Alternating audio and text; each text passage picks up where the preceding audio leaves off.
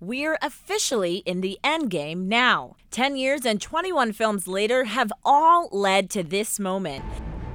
If we do this, we'd be going in shorthanded.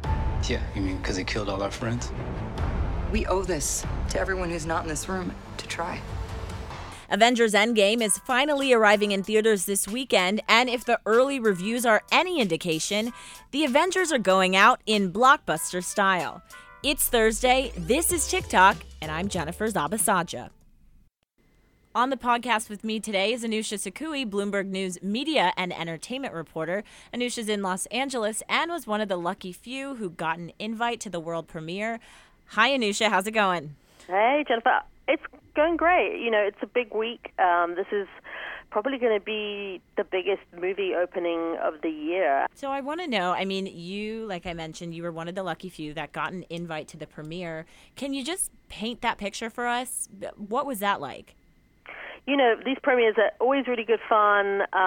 This one was downtown in the Los Angeles Convention Center. So normally a lot of them are in Hollywood, and the studios, in this case Disney, which owns Marvel, normally like just take over the boulevard and, you know, set out a party and everything. But this one was downtown. I mean, it was really kind of huge.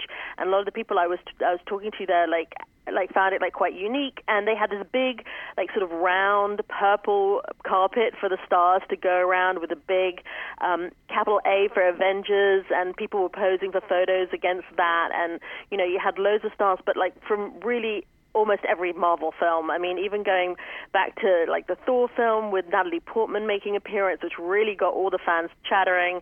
So it was a really big turnout from obviously loads of celebrities, but a lot of the filmmakers and actors from the all 22 films that there have been in this universe of movies. I think I read a headline that Kevin Feige got a standing ovation after the movie. What was it like inside the room? Right. So they had you know, all the cast and come up on stage, and really they were kind of, and including the Russo brothers, you know, who have written and directed, you know, many of these films, and you know, sort of just give a presentation and sort of, you know, I guess thank each other and everyone that was there and supportive, and to recognize the people that had, not just on stage, but also in the audience, that had maybe worked on either that film or some other films in the, you know, MCU, as we call it. And, you know, Kevin Feige, who's, you know, he's become the most prolific and successful producer in Hollywood. You know, if you want to measure it by ticket sales even, he's overtaken Steven Spielberg by being the brain behind the, you know, these Marvel movies. He's, you know, produced this long thread of massive hits, and set a template for how to make really huge movies, but not just that are commercial hits, but are the critical hits as well, that critics can give a thumbs up to, and that fans seem to really love and really like his take. And that's not always a given with the studios. And it seems like each and every time there's a new Marvel film, it just outdoes the previous one. What do you think has contributed to the success of Marvel? Do you think it's Kevin and sort of the vision that he's had for the franchise? I think Kevin has a huge part of it, because I think that they've managed to have, you know, stay true to the comics and the world as, you know, Stan Lee, the creator of Marvel, had envisioned, and that has kept the fans, you know, largely on board and engaged. And I think that's the kind of key. It's kind of kept excitement and a lot of secrecy as well. That kind of always keeps people excited. He started developing the characters. So we got films about Iron Man. We got, you know, played by Robert Downey Jr., who like everyone falls in love with as like such a charmer and a comic, you know, and you know, and Thor and Captain America, and really built up their storylines, and then brought them together in these sort of mashups, you know, these big superhero battles in the Avengers. And so there would be these waves, and they'd call them, you know, these kind of phases of storytelling through Marvel Comics storylines. And so you had this kind of momentum that's kind of built and built and built around these events is what they become. And at the same time, what's happened in Hollywood is that movie-going has become going to an event. People aren't going out to the movies as much for smaller, everyday kind of movies. You know, they're really going out to see Black Panther, an event movie. You know, they're going to go out to see this, something that is special. It's the end of, you know, a phase of storytelling in the Marvel series. So, you know, I'm going to try and make this spoiler-free. I obviously haven't seen it, but... for those of us who might be heading to the theaters this weekend, can you just sort of set the scene for us? Like, where do we come into this film? Okay, so this is basically the finale to Avengers: Infinity War, but it's really a story that, you know, goes back, you know, many films, you know, even back to the Marvel Avengers in 2012, and even in this film, you know, a lot of those storylines, you know, we try and culminate and link together. Effectively, what this is about is this horrible guy, Thanos, who is this horrible warlord, genocidal warlord from this other world, who basically thinks that the world is overpopulated, and to bring balance, he has to destroy half of the living things. And he's been on this mission through, you know, many of these films to get 6 Infinity Stones, which are these stones that have this huge energy, and if you bring them together according to Marvel law, you can harness this power. He believes he can wipe out the population, and that's what happened in Avengers: Infinity War, was that he was able to get these stones, put them on a sort of gauntlet, put them on his hand, and snap his fingers, and that's what happened. And so here we're on the other side of that, and we're kind of dealing with the fallout. We see the immediate aftermath of, you know, the snap. We know that people have been lost, and we see this, you know, the Avengers dealing like almost like everyday people with grief and trying to move on with their lives, and also this kind of battle for hope, where it's like, well, can they reverse this? Can they get people back? And, you know, can they beat Thanos? How do you think it compares to the other Avengers films that we've seen? I think critics seem to be agreed that it really meets the aim of, like, culminating this very long, you know, series of films and stories, and, you know, also giving, like, depth to the characters and sort of like an emotional evolution. You know, that it's got a very high rating. It's like 96% right now as I'm looking at Rotten Tomatoes, which is, you know, an indication that basically almost universally critics say go see the movie. And that is on a par with the best Marvel films. I think Black Panther still has the highest rating. Yeah, and I feel like even if fans seem to just want to see, like what you were saying, all of these characters being brought together, and so I wonder if the reviews weren't that great, if that would even impact people going to see this film. Oh, I think definitely. I mean, look, with a film this size, with this ambition, there's a lot on the line. They're very expensive movies.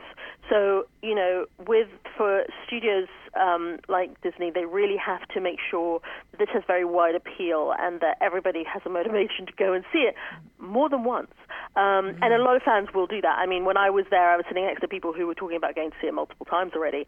And, you know, it will have cost, you know, hundreds of millions probably to make, and you know, $200 million is not unusual for this kind of film, and especially once you start to factor in, you know, marketing costs, and then the question is, like, you know, how much can it bring in the box office? And, you know, to answer your earlier question, I do think it could be Infinity War, which has the record for the opening weekend box office. It's already set a record in China, which is a very important market because it's set to overtake the US at some point. And it's, you know, sometimes a strong indicator about, like, you know, what a movie can do on a global basis in terms of box office. So, you know, some analysts have it doing almost as much as $300 million. That could be, I think it's at the very high end this weekend. But, you know, it could reach, you know, $270 million plus, which would beat Infinity War. That's what some analysts are saying. So it could become one of the highest grossing films. Do you think Endgame sort of opens the door for someone like a DC Comics to come in and to maybe overtake what the Avengers is now leaving behind? Or do you think Marvel is going to continue sort of dominating the box office? Kevin Feige said, he's already mapped out the next 5 years, and, this is too valuable a franchise for Disney to, obviously park. There's no intention of that. And he's also said Captain Marvel, who's played by Brie Larson, and her origin film, which came out, is already over $1 billion in ticket sales worldwide. She's going to lead the Marvel Cinematic Universe going forward. So we're really getting kind of a refreshing of characters. We saw so much energy and enthusiasm for the characters in Black Panther, so that there's a whole world there to develop. And Kevin Feige has also talked about an Asian superhero who will come. We're moving into a phase where, definitely Disney and Marvel want to lead into a more diverse universe of characters. There is a huge amount of box office draw for, fresh faces, different faces at the theater. And then in question of DC, they're getting better at what they do.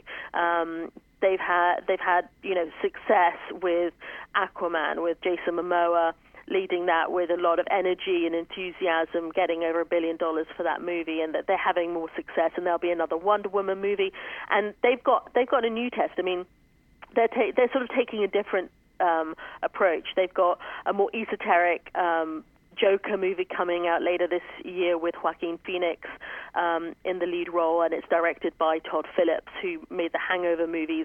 So less of a sort of tentpole movie, more of a auteur approach to the movie.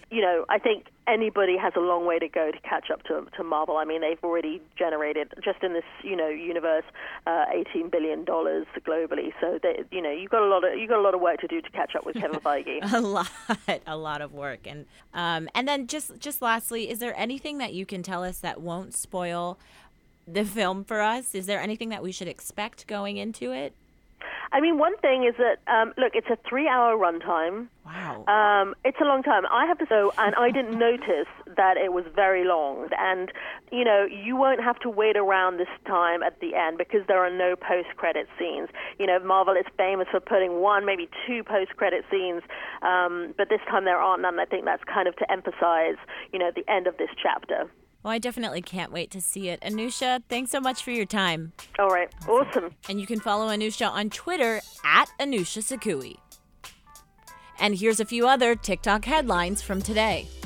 It was a long time coming, but former U.S. Vice President Joe Biden officially entered the presidential race for 2020.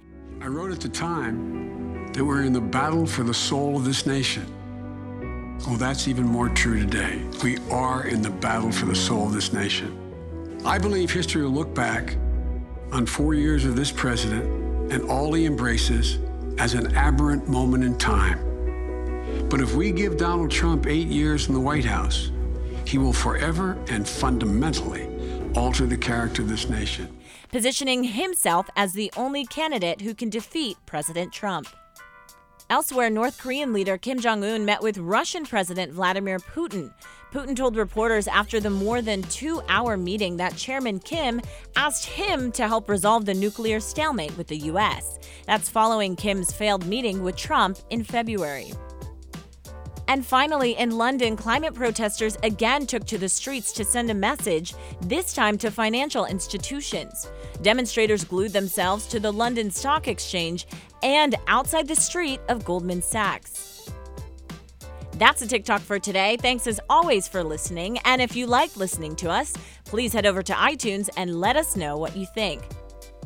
I'm Jennifer Zabasajja. You can follow me on Twitter at JenniferLaurenZ. And of course, get all your latest updates at TikTok.